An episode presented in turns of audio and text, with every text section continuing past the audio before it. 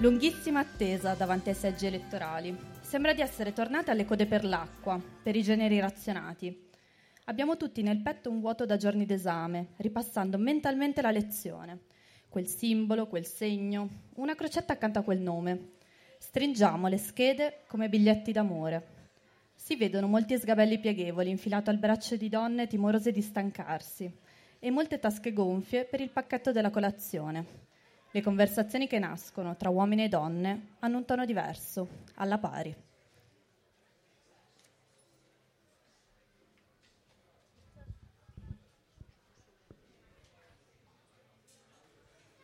Ciao a tutti, benvenuti. Questa è la prima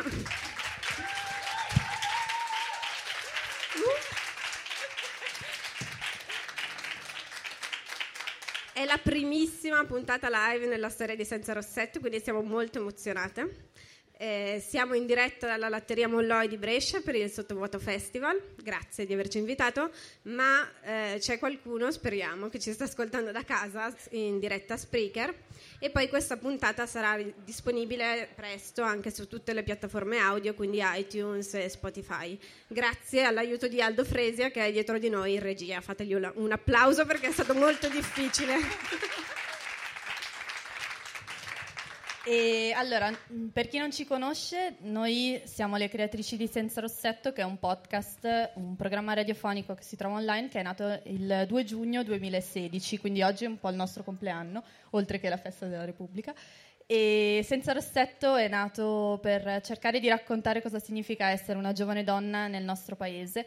L'abbiamo fatto attraverso tre stagioni. La prima cercando di guardare cosa era successo nei 70 anni che ci separavano dal 46 fino ad oggi la seconda cercando di indagare un po' il presente e la terza dando uno sguardo invece su che la, quelle che sono le nuove generazioni, quindi cercando di rispondere alla domanda come si cresce un figlio o una figlia femminista.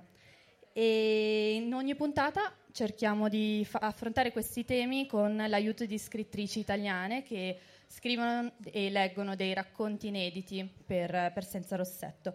E appunto oggi facciamo qualcosa che non abbiamo mai fatto prima, eh, una puntata live del podcast e abbiamo due ospiti che poi vi presentiamo. Appunto il 2 giugno è una data molto importante per noi perché um, il nostro podcast è nato proprio tre anni fa, il 2 giugno del 2016, perché ricorreva il settantesimo anniversario del primo voto femminile eh, delle donne italiane che eh, era il 2 giugno del 1946 e loro poterono votare ed essere votate per la prima volta in occasione del referendum monarchia-repubblica e in occasione della, dell'istituzione della Costituzione della prima assemblea costituente che poi ha scritto la nostra Costituzione. E, come ad esempio racconta la citazione di Anna Garofalo tratta dall'Italiana in Italia che abbiamo scelto per iniziare questa puntata di oggi.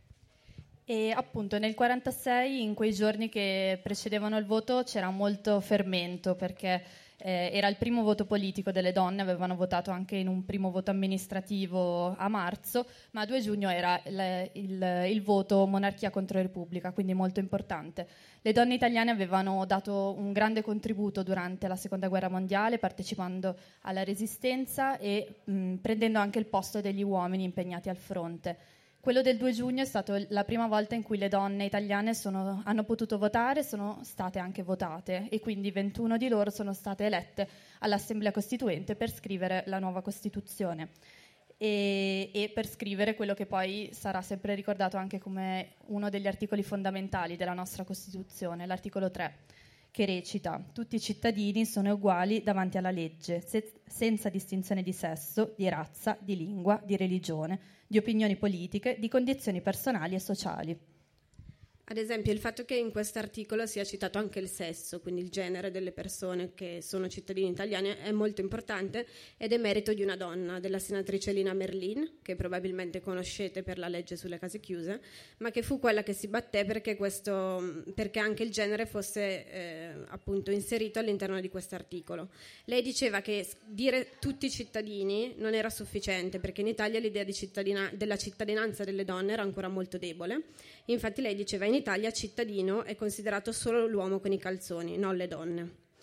Alla fine, nella Costituzione che anche oggi conosciamo, gli articoli che regolano la parità di genere sono il numero 3, che appunto stabilisce il principio di uguaglianza, il 29, il 30 e il 31 che regolano l'istituzione della famiglia e del matrimonio, il 37 che parla di lavoro e stabilisce la parità di retribuzione tra uomini e donne, il 48 che garantisce anche alle donne il diritto di voto e il 51 che garantisce alle donne l'accesso alle cariche politiche elettive e amministrative. Ma come disse anche un'altra donna molto importante durante quei giorni di Assemblea Costituente, Ter- Costituente, Teresa Mattei, il riconoscimento della raggiunta parità esiste per ora negli articoli della nuova Costituzione. Questo è un buon punto di partenza per le donne italiane, ma non certo un punto d'arrivo. Guai se considerassimo questo un punto d'arrivo, un approdo. Il nostro lavoro di Senza Rossetto è iniziato proprio da, da quest'idea, cioè dal cercare di capire quali diritti, eh, cioè da non dare i nostri diritti per scontati e quindi da capire come sono cambiate le cose in questi 70 anni per le donne in Italia, da quel 2 giugno del 1946. Ovviamente sono state fatte tantissime cose per la parità di genere, che va sempre migliorando, ma si può fare sempre di più, perché alcuni diritti non ci sono ancora garantiti. Ad esempio, eh, lo vediamo quando la legge 194 non è applicata. Pensate che ad esempio in Molise su 27 ginecologi ce n'è solo uno non obiettore di coscienza. Lo vediamo, l'abbiamo visto recentemente quando eh, gli assorbenti sono tassati come dei beni di lusso e un senatore uomo si permette di dirci come dovremmo gestire le nostre mestruazioni e lo vediamo anche ad esempio se guardiamo ai, alla rappresentanza femminile all'interno dei consigli di amministrazione delle grandi aziende che regolano la vita economica del nostro paese. Abbiamo tirato giù qualche dato da un report del 2018 che si chiama Trova l'intrusa di Open Police e Agi eh, per cercare di raccontare qual è lo spazio delle donne in politica. E basti dire che fino al 1976 l'Italia non ha mai avuto una donna ministro.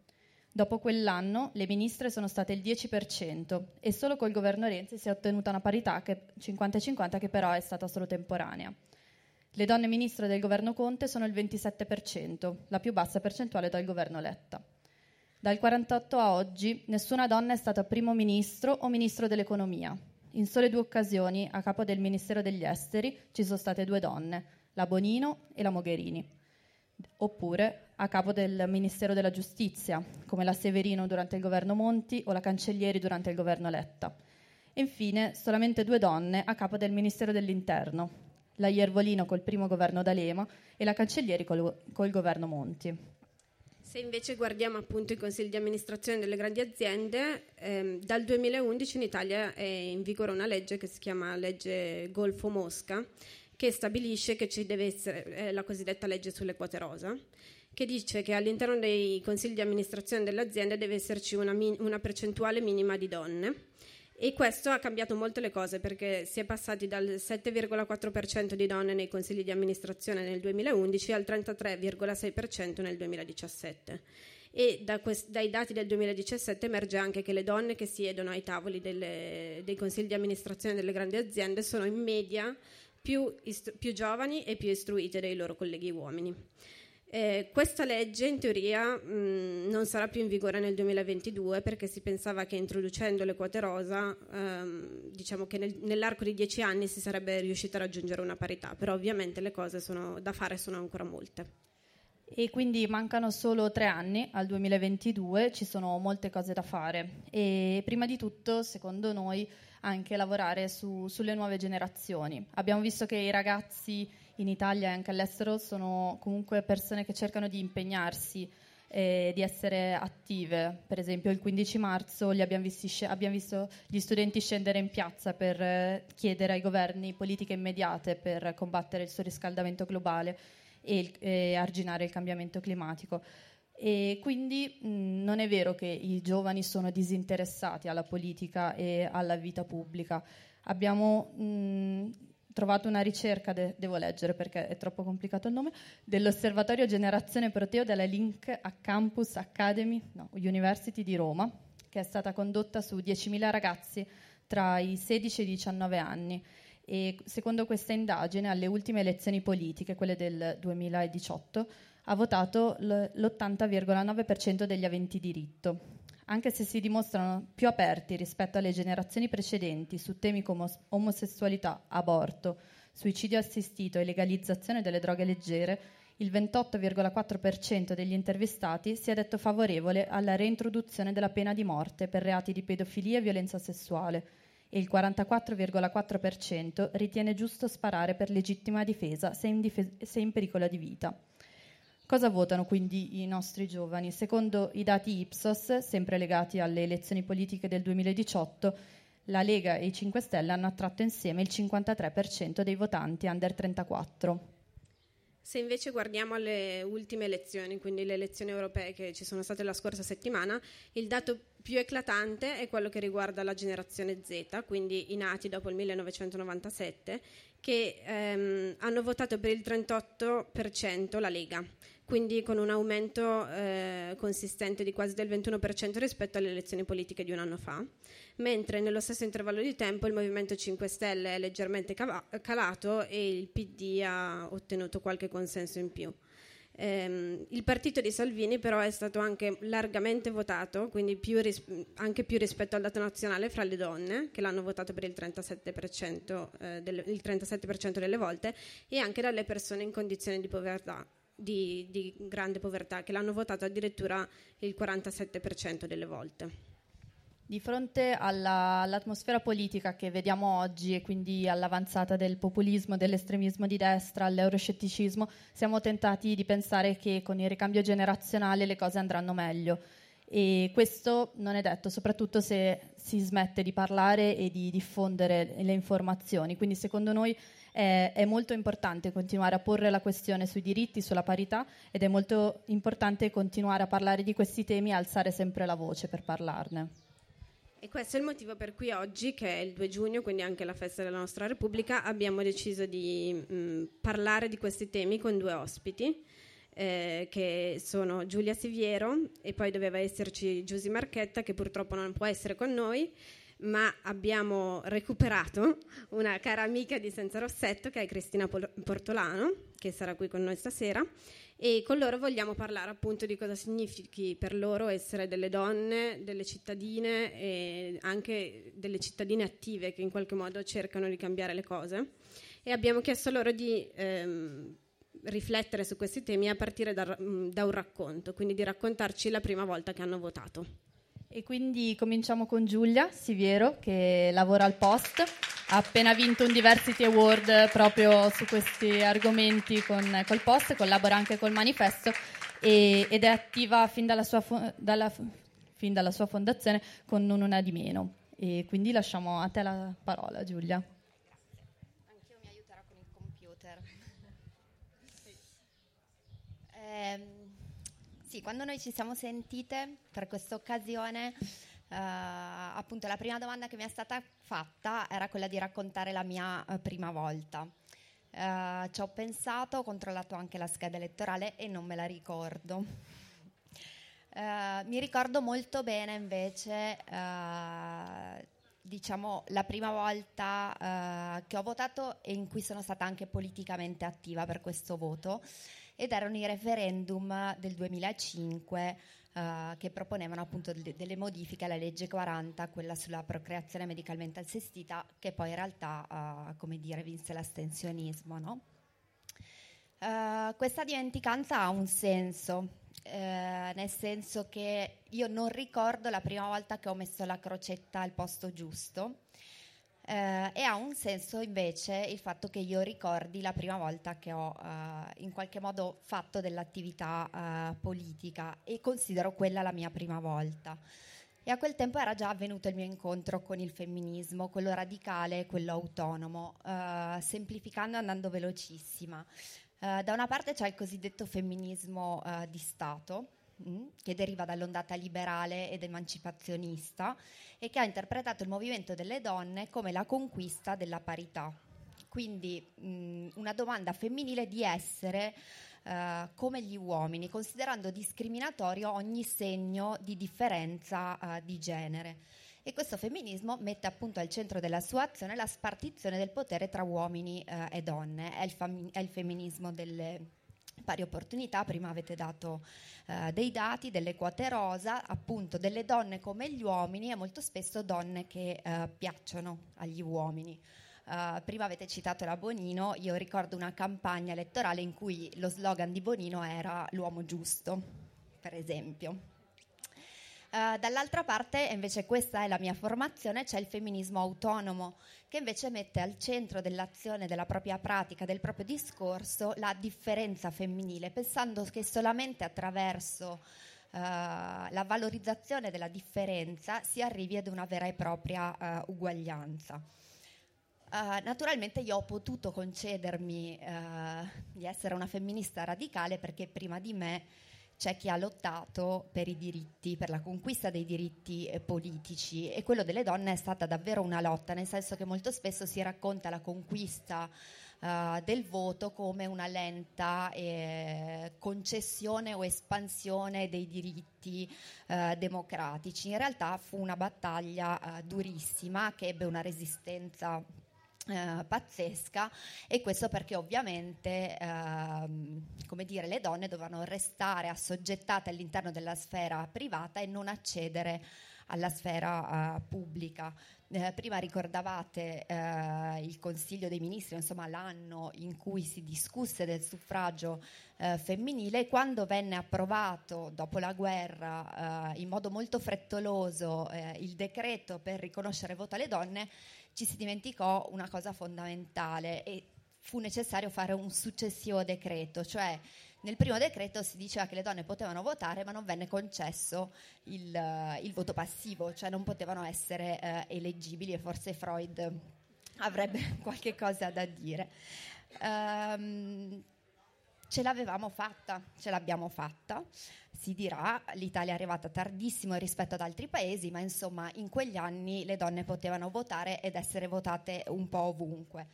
Uh, in realtà la lotta del femminismo a quel punto si fece ancora più uh, radicale.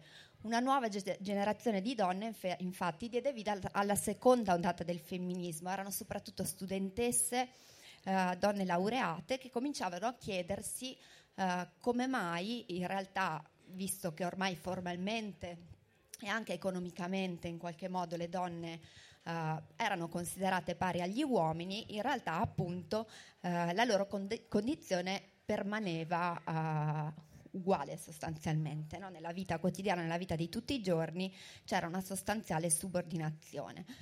Eh, il riconoscimento del voto, sia attivo sia passivo, quindi non mise fine sostanzialmente all'esclusione delle donne nella e dalla politica rappresentò semplicemente la missione delle donne in una forma politica molto precisa, quella degli uomini. E quindi era necessario andare alle radici del problema e alla base del patriarcato c'era una, la supremazia nella sfera della sessualità e della riproduzione. Quindi una differenza biologica, anatomica, fisiologica, sessuale era stata trasformata in una differenza di ruoli sociali e familiari.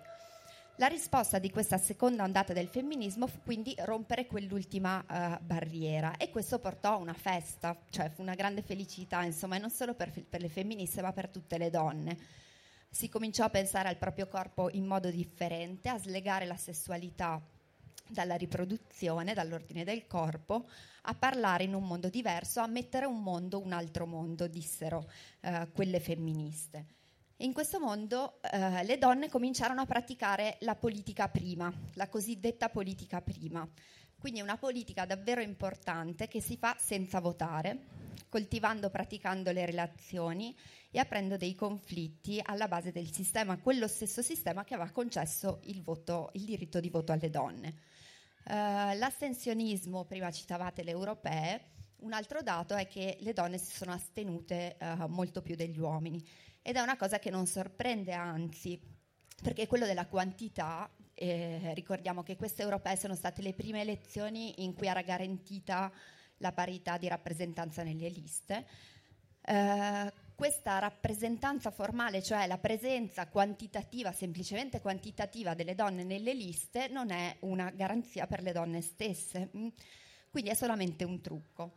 Uh, il femminismo che c'è oggi, che è appunto il femminismo della mia formazione, quello che ho cercato di raccontarvi fino ad ora, Uh, è un femminismo della differenza, quindi non si concentra sul rompere il soffitto di cristallo per lasciare a tutte le altre uh, raccogliere i pezzi sostanzialmente. Non è un femminismo elitario, non è un femminismo che vuole dare potere alle donne di talento, che le vuole vedere sedute semplicemente nei consigli di amministrazione e non è un femminismo che piace agli uomini perché è molto radicale e poco educato.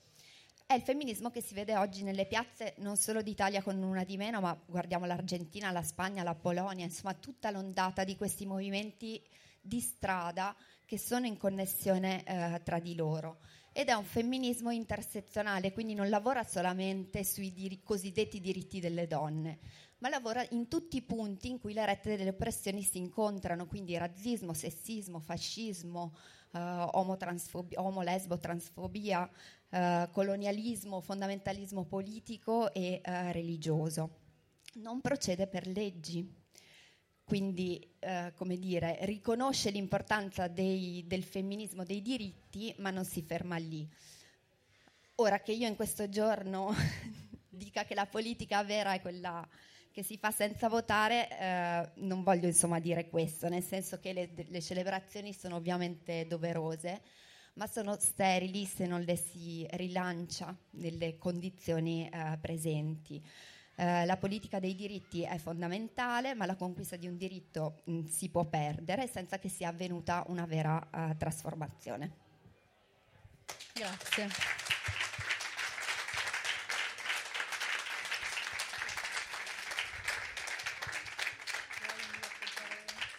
La seconda ospite che chiamiamo sul palco è quindi Cristina Portolano.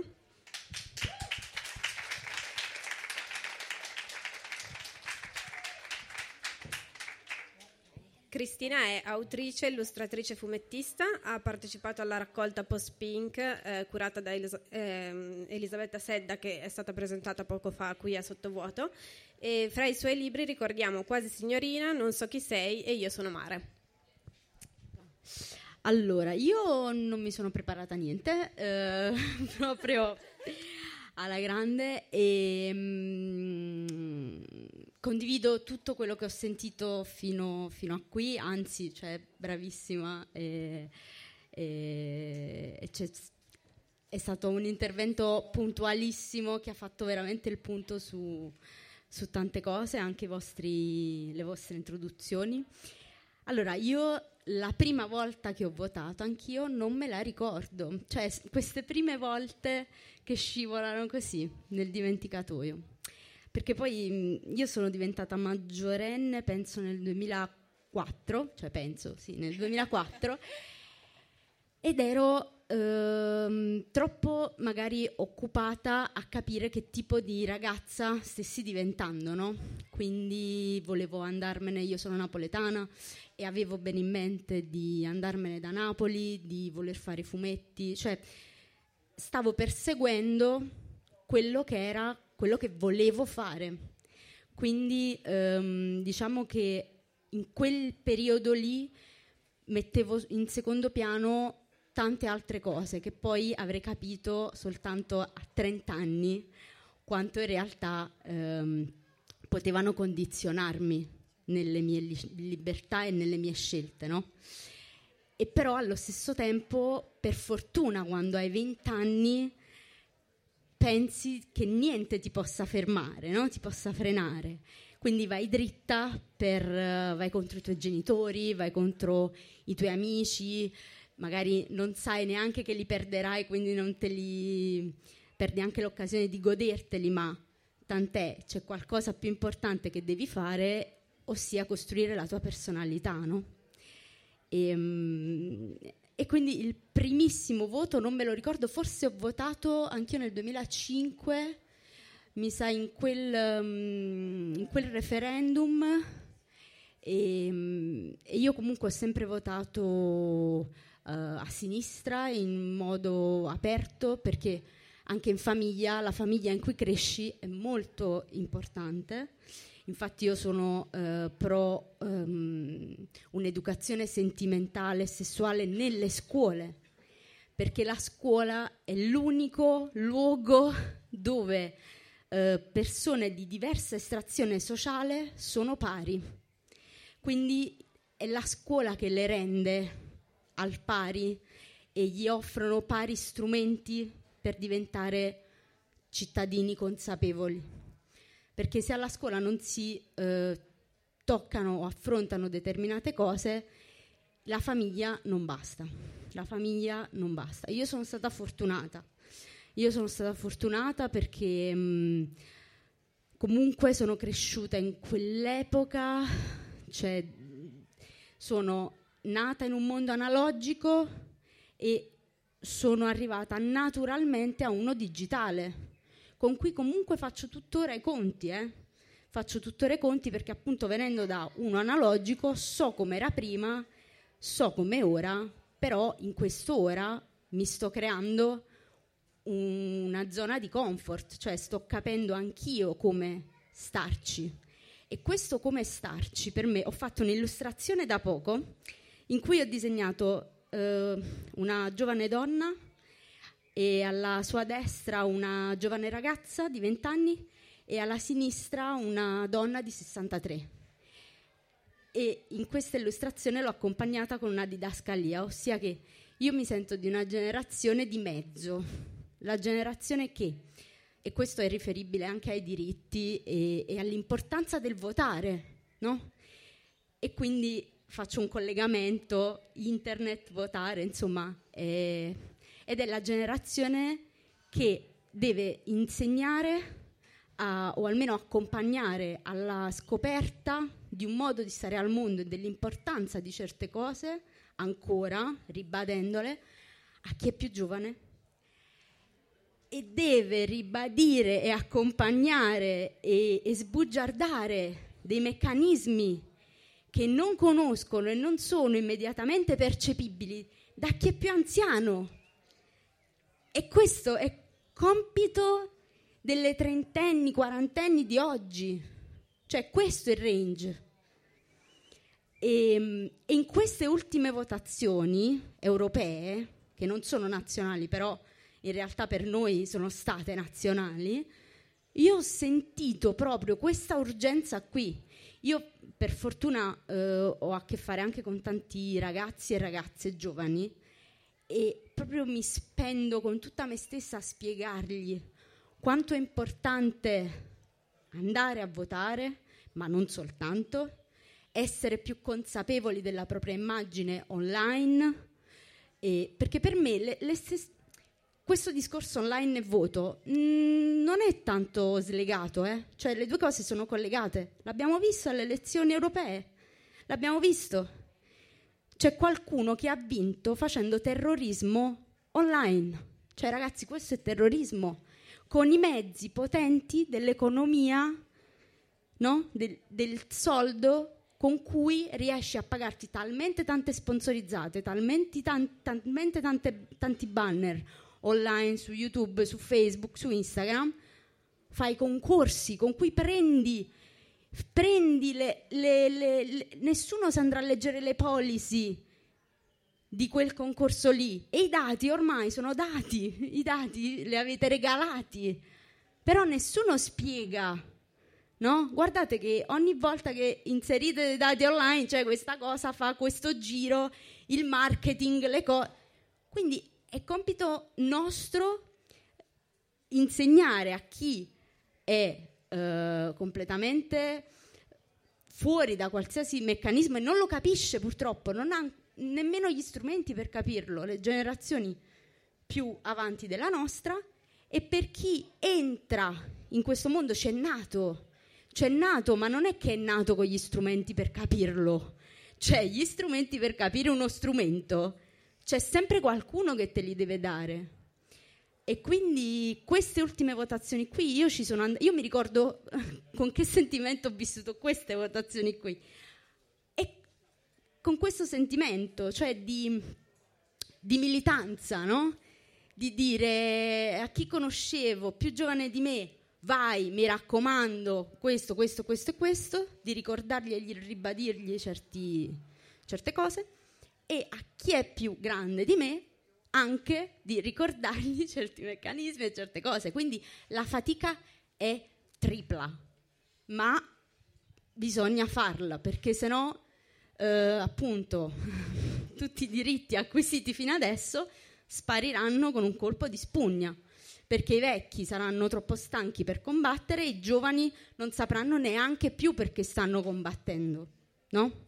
E, um, e quindi io mi ricordo questo voto qui e è stato proprio un voto anche rabbioso, cioè proprio il giorno dopo ho detto, eh, ha vinto l'internet inconsapevole, no? di, di, di, di, tutti i meccanismi che lo compongono poi e di quanta forza.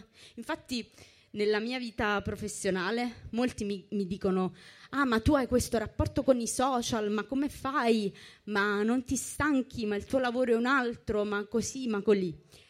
E io dico sempre: se non occupo il posto che posso prendermi io nel web, qualcun altro lo prenderà questo posto.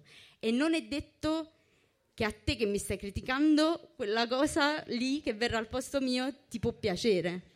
Quindi io prendo gli spazi che voglio, perché se no al mio posto ci sarà qualcuno che non è detto che faccia il bene. Ecco.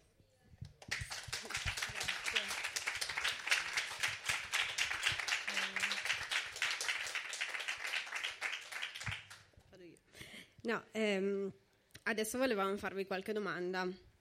Abbiamo preparato delle domande ben specifiche. no, in realtà Giulia, visto che tu ti occupi di queste questioni e sei sicuramente molto preparata, volevamo chiederti se ci puoi fare una panoramica di cosa sta succedendo un po' nel mondo e in particolare in Italia negli ultimi tempi per i diritti delle donne, proprio per questo discorso che faceva anche Cristina del fatto che molti diritti che abbiamo acquisito non sono assolutamente da dare per scontati e anzi in alcuni casi sono in grave pericolo. Sì, chiaramente eh, le donne, il corpo delle donne è sotto attacco non solo in Italia, non solo in Europa, ma nel mondo intero. Basti eh, citare le, le, leggi contro l'aborto che vengono approvate ormai eh, settimanalmente negli Stati Uniti con l'obiettivo, pur essendo chiaramente incostituzionali, ma con l'obiettivo di rovesciare poi la legge federale davanti alla Corte Suprema. Ma appunto è solo un esempio. Uh, il corpo delle donne è allo stesso tempo ciò che va colpito e affondato, ma è anche uh, lo strumento su cui fondare le proprie politiche razziste e identitarie. Mi spiego meglio da una parte ci sono eh, le donne che devono fare i figli eh, per la patria, da qui quindi deriva l'opposizione all'aborto, le cosiddette politiche della natalità, che in realtà non sono negative in sé, ovviamente, se non vengono fondate sulla negazione della libera eh, scelta delle donne. Dall'altra parte eh, ci sono le donne, le proprie donne da difendere dai barbari stupratori arrivati da lontano e solamente eh, da loro. Uh, quello che succede oggi è che questo attacco, diciamo, uh, in questo attacco si sono saldate uh, varie forze che, eh, la cui alleanza è sempre esistita, ma che non era forse così esplicita. Quindi ci sono le destre radicali che si sono saldate con gli integralismi religiosi. Ma le donne sono sotto attacco ovviamente anche dai tagli al welfare, dalle forme organizzative del lavoro, uh, dai governi nazionali e locali, per esempio a Verona, io sono di Verona, sono state approvate delle mozioni no, antiabortiste che poi per contagio sono state uh, copincollate e approvate anche in altre città. Uh, la mozione sostanzialmente finanzia pubblicamente delle associazioni che sono legate ai movimenti antiabortisti e poi naturalmente rimane come sempre uh, l'opposizione di alcuni uomini che non hanno in nessun modo elaborato la mascolinità, che oggi si sente molto parlare della mascolinità tossica, no? ma in fondo è vero, le, femmine, le donne hanno riflettuto attraverso i femminismi uh, su come è cambiato, su come è cambiato il loro corpo, su come sono cambiate loro, i maschi uh, hanno ragionato molto poco mh, hm, sul loro essere uh, uomini. io però non sono molto d'accordo con la lettura eh, di un ritorno al Medioevo, no? si, si, legge moltissimo sui giornali.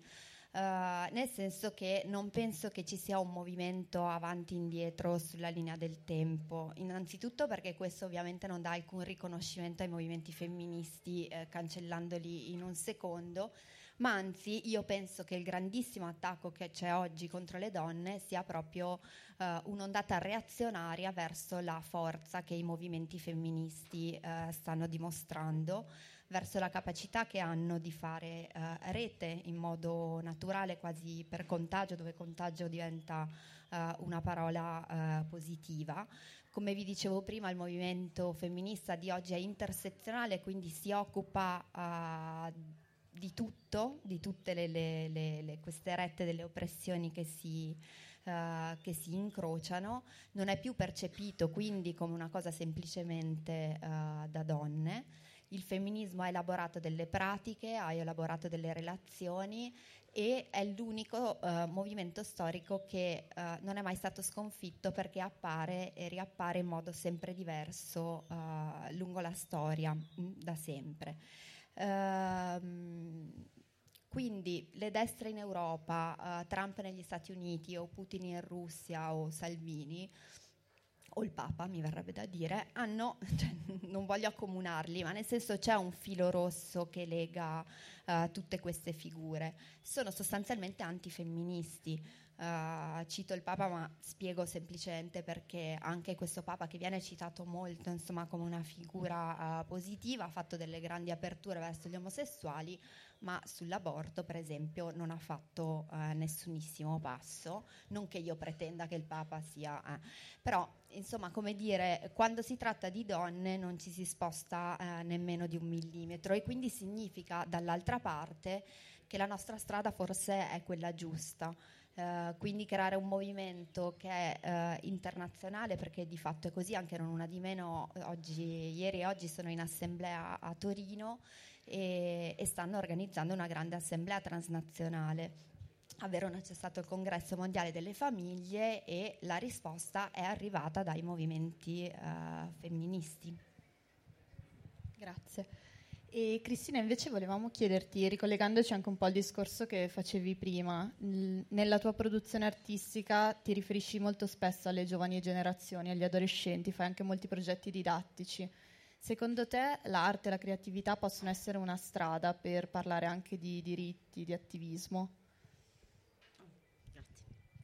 E sì, assolutamente può essere una strada se però ehm, non è scontata, nel senso che mh, mm, i libri didattici, diciamo, che nascono proprio per insegnare e, mh, mm, e diciamo, indottrinare vanno bene e hanno una loro eh, dignità. Ma io credo al potere sovversivo delle storie e, e a quello che mh, anche in maniera non evidente fanno emergere. E, mh, per esempio, mh, alcuni miei libri sono costellati no? di diciamo di se qualcuno li, li, sa cogliere di riferimenti politici e, e soprattutto il riferirmi alle giovani generazioni per me è importante proprio per tramandare eh, la consapevolezza che nulla va dato per scontato, ma che mh, per pro- sia per trovare una propria strada, sia eh, i diritti noi, eh, in cui noi possiamo muoverci, non vanno dati per scontati. No? E, ehm, sì. Eh, no, pensavo anche rispetto alla cosa che dicevi prima dell'educazione sessuale, eh, cioè secondo te anche questa rispetto al fatto che appunto comunque su, la, la, la, politica per noi donne si fa sui nostri corpi. Tu, mh, cioè, questa cosa nelle scuole la vedi fatta ogni tanto, è proprio una cosa che bisogna spingere perché ci entri e non è ancora assolutamente compresa nei programmi scolastici? No, mm, cioè io a volte quando ancora presento il mio primo libro, Quasi signorina, che parla, cioè la mia infanzia fino a quando non mi vengono le prime mestruazioni e quando ai ragazzi e alle ragazze nelle scuole parlo mh, di questo libro e di quel periodo, ovviamente la parola mestruazioni subito suscita ilarità e, e quindi io chiedo ma come mai, no? come, perché mi, mi, interesso a loro e, e, quello che mi rimandano è comunque un, una paura e un'ignoranza nel senso che um, nessuno si prende il tempo di um, mettersi lì e spiegare la, natu- la, la, la, natura delle cose, ecco, diciamo, cioè eh, che la cui consapevolezza può aiutare sia le donne, ma soprattutto anche i maschi. E, e quindi noto che questi ragazzi galleggiano in un vuoto eh, concettuale e, e, pratico e sono sempre più smarriti. E, io con, con, quei pochi libri che, che ora ho fatto quando ho l'opportunità di parlarne e di presentarli e di fare dei laboratori, colgo l'opportunità di ascoltare i ragazzi e di consigliarli, no? E quindi quelle poche ore insieme, insieme a una persona che non è un'esperta di, di sessualità o di psicologia, ma magari quelle due ore a parlare di un qualcosa che è un prodotto ludico, se vogliamo, di intrattenimento, può dargli molto di più di una libertà di parlare e anche di riconoscersi. Per me, ecco, eh, io quando ero piccola o comunque da adolescente leggevo tante altre storie e mi è capitato di imbattermi anche in storie di donne e, mh, che si comportavano in un certo modo, che per me sono state poi dei modelli, cioè per dire, ascoltan- ascoltando, leggendo le loro storie, mi sono detta, allora anch'io potrei disegnare una storia di un certo tipo e vivere anche esperienze di un certo tipo, no? Cioè dare comunque dei riferimenti culturali, anche quello non è scontato. Quindi, quindi benvengano tutti quei libri di empowerment femminile e femminista e mh, insomma che sono anche adesso eh, comunque etichette eh, editoriali che fanno vendere, no? Ma io non le demonizzo perché se quelle, quei prodotti lì possono aiutare dei, delle ragazze e dei ragazzi che io in realtà ho paura della polarizzazione poi opposta, che una cosa invece di far bene fa male, perché nascono molti libri per le ragazze, bambine ribelli, eccetera, ma ne nascono altrettanti per fare concorrenza in cui ci sono i bambini ribelli. E penso, ma ce n'è bisogno di questa cosa? Cioè c'era bisogno di chi magari raccontasse figure femminili sconosciute, ma invece un libro in cui c'è Pinocchio o delle Garibaldi, cioè ce n'è bisogno? Oppure inseriamoli in un contesto e creiamo veramente un prodotto che crea un dialogo.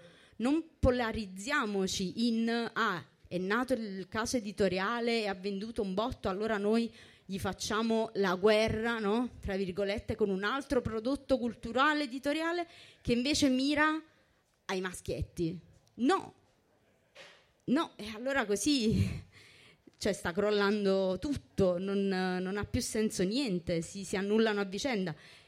Però io credo sempre nella, discre- nella um, insomma, la, la, la, cosa che poi può fare la differenza è sempre la scelta individuale e la percezione individuale. Ecco. E comunque um, la cosa importante per chi crea contenuti è anche non autoimporsi dei tabù e dei limiti, no? Per cui io da dopo il mio primo libro, che è appunto Quasi Signorina, parlando e confrontandomi alle presentazioni e parlando con altri scrittori e scrittrici, ho capito che cosa mi interessava raccontare. E quindi dopo un libro in cui ho trattato delle misurazioni, seppur in maniera poi a, verso la fine, quasi non è il tema centrale le misurazioni, ma è come ci arriva la protagonista alle misurazioni, Il mio secondo libro tratta di sessualità femminile, quindi di relazioni di piacere cercate online. Perché no? E, e, anche lì ho combattuto con degli stigmi sociali non indifferenti che poi io per come sono fatta me li faccio scivolare addosso e anzi sono solo carburante. Però infatti un, un limite purtroppo di, di cioè, di, di, un limite femminile è quello di um, cioè limite. Non vogliamo rotture di coglioni. E per non avere rotture di ovaie ecco bravo per non averle non ci esponiamo. E invece, siccome eh, io ho capito di essere abbastanza temperata, mi sono detta anche allora la mia cifra nelle cose in, che racconto in base a, anche al target, perché io faccio libri per bambini e libri per adulti, quindi non è che lo racconto in maniera senza avere bene in mente a chi mi sto rivolgendo, però deve essere eh, un qualcosa che un po' smuova chi la legge e, e lasci lasci un qualcosa, un sassolino o anche un piccolo fastidio. Uh, sì, no, volevo solo aggiungere due cose che stai dicendo. I libri che tu hai citato secondo me vanno letti ai bambini innanzitutto e sulla questione della sessualità, dell'educazione uh, sessuale sono molto d'accordo con quello che dici. Uh, beh, in Italia non si fa nelle scuole. Um, ma ci sono tantissimi stigmi che, uh, come dire, fanno parte dell'aria che respiriamo, no? Per esempio, um, c'è un documentario molto carino, uh, se, insomma lo trovate online, in cui disegnano una clitoride, disegnano un pene e sia gli uomini che le donne adulti sanno riconos- riconoscere il pene e lo sanno disegnare, non sanno riconoscere uh, una clitoride oppure il fatto che l'imene sia associato alla verginità come fosse una specie di tappo, no? Eh, eh, sì, cioè io ho le amiche di mia figlia che al mare non fanno il bagno perché hanno le mestruazioni che non mettono l'assorbente interno per timore di perdere la, la verginità, insomma, eh, cioè, qua siamo a un livello di, di, da matti, insomma, no? Eh, e tutto questo ovviamente è legato al discorso che facevamo, uh, che facevamo un po' prima. Quindi la sessualità della donna è sempre stata legata alla riproduzione, non al piacere, quindi eh, perdurano insomma questi eh, stereotipi che sono tenacissimi. Ci avviamo verso la conclusione, volevamo farvi ancora una domanda per entrambe. E qual è il consiglio che dareste a chi si avvicina per la prima volta alla lotta femminista e, e soprattutto se a farlo è, una, è un giovane? No, io l'unico consiglio che darei è di non fermarsi alla prima rottura di coglioni perché ne avrete tante sempre e comunque, quindi lottate a prescindere perché eh, appunto i, gli ostacoli ci sono, sono tanti e a qualsiasi livello.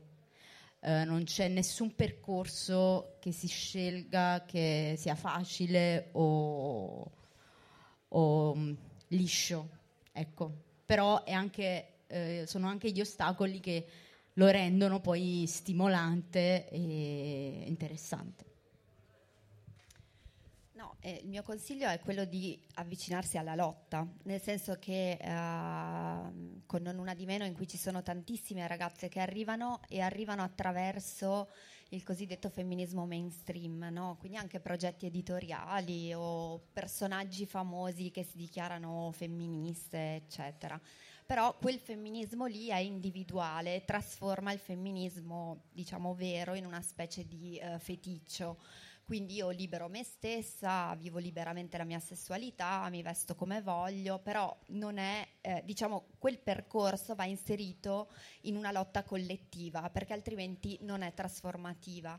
Quindi il mio consiglio è di scendere e andare in manifestazione di cominciare a frequentare i gruppi femministi, ce ne sono tantissimi e diversissimi tra di loro, ma sono uh, ovunque e quindi il consiglio è quello di praticare il femminismo perché dà tantissima felicità.